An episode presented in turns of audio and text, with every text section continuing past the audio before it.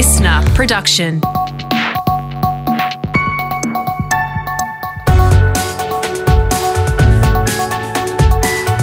Your Morning Agenda with Natasha Belling. Good morning. Thanks for your company. Let's check what's making headlines this Wednesday, the 23rd of June. Hundreds of passengers on two flights between Sydney and New Zealand have been ordered to get tested for COVID and isolate after an infected person flew between the two countries. Genome sequencing is now underway to work out if the infected person is linked to the existing COVID outbreak in Sydney, while New Zealand has also paused its travel bubble with New South Wales for at least 72 hours. The current Bondi cluster in Sydney now stands at 21, with 10 new infections recorded yesterday. One is of particular concern, a Year 3 student from a primary school in Sydney's eastern suburbs testing positive to COVID, and authorities have no idea at this stage how the child contracted the virus. Here is New South Wales Health Minister Brad Hazzard. Last year we talked about this particular virus when it first came to our shores as being obviously dangerous, but it wasn't a long jumper and it wasn't a high jumper. This Delta variant is actually a gold medalist when it comes to jumping from one person to another. It is a long jumper. The jump in new cases has already seen Queensland and Victoria shut their borders to New South Wales, and we'll have more details shortly. Meantime, the New South Wales government has increased COVID restrictions, making masks now mandatory at indoor venues and on public transport across all of Sydney. Infectious diseases expert Dr. Norman Swan has told the project Sydneysiders need to take this latest threat very seriously. I was at a Woolies 2 days ago where there was a mask mandate in the eastern suburbs, and not a single person in that Woolies was wearing a mask. If that was reflected elsewhere, then I think there is an issue that people are not taking this seriously. And if they don't take it seriously, we'll be in lockdown. In other news this morning, support is mounting for a fully vaccinated man to be granted an exemption by the Queensland government to be with his dying father. Despite a number of negative COVID tests, offering to charter his own flight and to even wear a hazmat suit, Mark Killian's numerous requests continue to be denied. 50,000 Australians have now signed a petition in support of Mark and his wife. Mark has told the ABC it is heartbreaking. It's up and down, and not just daily but hourly. He's extremely weak, is at this point sometimes not able to even talk to us. The Prime Minister has written to Mark and says he's disappointed the Queensland government has not found a workable, compassionate solution. Mr Morrison adding the federal government cannot intervene in the state's decision. And the return of Barnaby Joyce as Deputy Prime Minister has dominated a fiery question time at Parliament House in Canberra. Mr Joyce was sworn in as the new leader of the National Party during a ceremony at Government House yesterday after ousting Michael McCormack for the top job.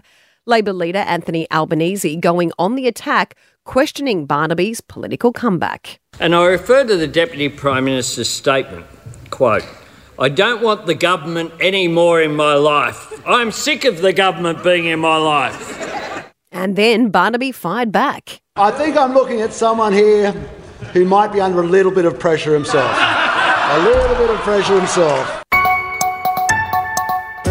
Now let's check what's happening in your state with our reporters on the ground, and we start in Victoria, and the state has already closed its borders to a number of suburbs across Sydney. Our reporter James Lake is in Melbourne and says people were given just 4 hours' notice of the change last night. Yeah, the announcement made after 9 last night, Tash, and the new restrictions were in force from 1 o'clock this morning. Any Victorian resident trying to get back into their home state from a red zone has to get tested and then quarantine at home for 2 weeks, regardless of the result that comes through. Several flights into Melbourne from Sydney have also been cancelled already this morning. However, under the rules, travellers who only enter an affected area to get to the airport are exempt from the 14-day home quarantine rule. Now, Wollongong has also been declared as an orange zone. That means travellers from there must get a permit to come into Victoria, get tested on their return and isolate until receiving a negative result. Meantime, in WA, the COVID recovery continues with some restrictions easing even further across the state. Our reporter Adam Hemmings has more from Perth. Tash, the recovery in WA took a step forward from just after midnight. The 75% cap on crowds has been lifted, meaning there's no limit on patrons at bars, restaurants or any other venue across the state. The 2 square metre distance rule has also been scrapped. Premier Mark McGowan says it's been an entire state effort. Because of the work of West Australians, we're ready to go to Phase 5 in our roadmap out of COVID-19 restrictions. Contact registers and QR codes remain in place and venues must maintain COVID safety plans. Business groups say this change will create jobs. Now for the latest in business and finance news this morning, we're joined by Effie Zahos, Editor-at-Large at CanStar. Effie, good morning. There's some interesting new research out today showing 1 in 5 has a liar loan. What is a liar loan? Yeah, it is very interesting. And look, it does look like some home buyers may be partial to stretching the truth just slightly, Tash, when it comes to applying for a home loan. So this has come from reporting agency Experian, and it found that 1 in 5 Aussies have fibbed to a bank when applying for a loan in order to get it across the line. And the findings were reported in the Fin Review, and it was a survey of 1,000 mortgagees, and they noted that around 21% of liar loans relate to overestimating their income, while 28% were all about underestimating living expenses. And a further 20% of these untruths were for hiding, say, a pregnancy, and 25% withheld information about job changes. Because obviously, Tash, this is all about the more kids you have or the more cars you have, it increases your expenses and makes it harder to get a loan. So essentially, they're lying. Now, there are consequences if you lie in your application. And even if you do manage to get it through the application process, you could still be caught out as lenders conduct post-settlement audits on home loan applications. And in a worst-case scenario, if the audit uncovers fraud on your home loan application, your loan could be called in. Now, liar loans are not new, but in a rising interest rate market, I'm sure the banks don't want these risky loans on their books. Also interesting story today, Effie. I love this. Now, we all love a bit of DIY, but now it's DIFM at the annual cost of around $50,000. What does that mean? It means do it for me. We seem to be outsourcing everything. And this is a new report, according to the Rubin Institute. And we are outsourcing everything to the tune of a whopping $50,000 per year per household. Now, I thought that was absolutely crazy. But let's be honest here, nobody enjoys doing housework. And with the rise of online outsourcing sites like Airtask and Uber Eats, you can understand how easy it is. So exactly what are we outsourcing? Well, the most common activity is entertainment, recreation, gambling and clubs. That represented 20.4% of our outsourcing budget.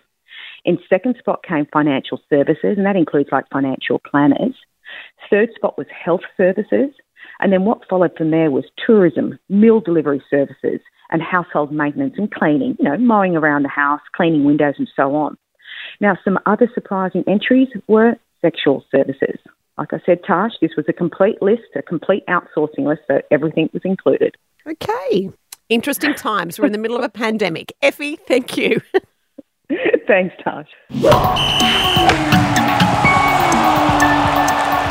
Time to sport now with Brett Thomas and Brett. Sydney's AFL teams have escaped to Melbourne with this weekend's matches still up in the air. Yes, good morning, Tash. The AFL scrambled together a charter flight. The Swans and Giants jumping on that last night, getting to Melbourne, as you said, just in case the borders start shutting to New South Wales. Now, we've had one match moved. The Giants were due to face the Hawks on Sunday at Giants Stadium. That's now at the MCG. The Swans, well, they're meant to face the Power this weekend in Adelaide. We're still waiting to find out whether the SA government will shut the gate to New South Wales. Here's Sydney coach John Longmire on that situation. The reality is you have to deal with it. There's no choice in this matter. You get on with it, you do the job.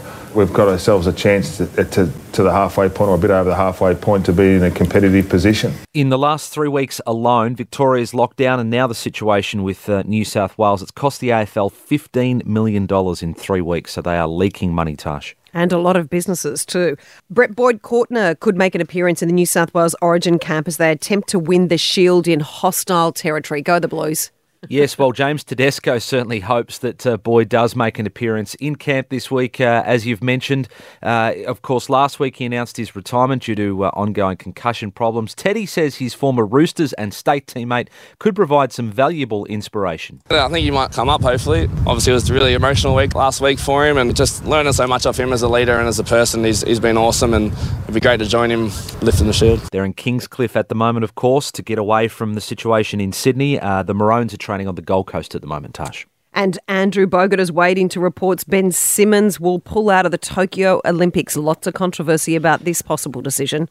Now, of course, this is a situation that Bogut has found himself in the past, being a high-profile NBA player on a lot of money, but still managed to play for the Boomers at times, not at every tournament, but certainly when the Olympics rolled around, if Bogut was fit, he would try and make himself available.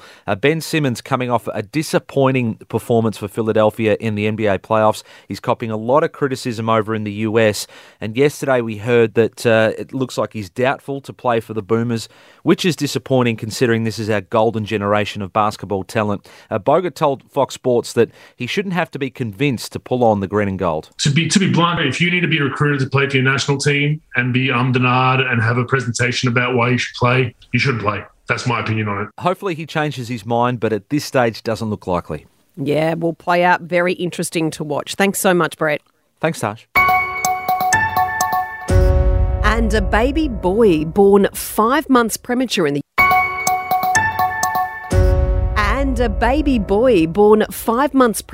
US has beaten the odds and just celebrated his first birthday. The parents of Richard Scott Hutchinson were told there was zero chance of him surviving after he was born at around 21 weeks and weighing just 337 grams. He was born 131 days prior to his expected due date and was able to fit in a single palm of his parents' hand.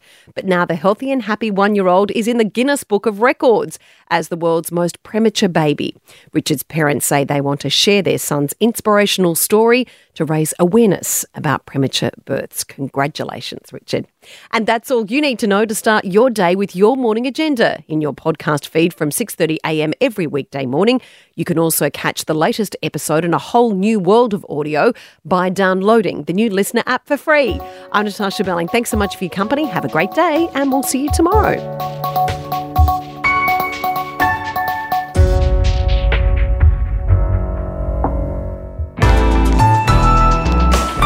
Listener.